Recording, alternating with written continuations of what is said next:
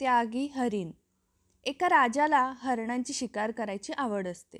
त्यामुळे अनेक हरणांना आपला जीव गमवावा लागलेला असतो. एक दिवस हरणांचा प्रमुख राजाला जाऊन भेटतो आणि म्हणतो महाराज दररोज खूप हरणे आपला प्राण गमावत आहेत. तर कृपा करून असं करू नका. तुम्ही त्यांची शिकार करू नका.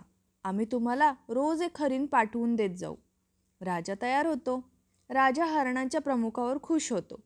राजा हरणांच्या प्रमुखाला वचन देतो की मी तुला कधीच मारणार नाही. आता रोज एक हरीण स्वतःहून राजासमोर हजर होई. असे अनेक दिवस चालू राहतं. एक दिवस एका हरणीचा दिवस येतो.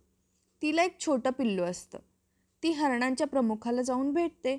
ती सांगते की महाराज मला माझ्या पिल्लाला वाढवायचं आहे त्याचे संगोपन करायचं आहे जर मी मृत्यू पावले तर त्याचं पालनपोषण कोण करणार?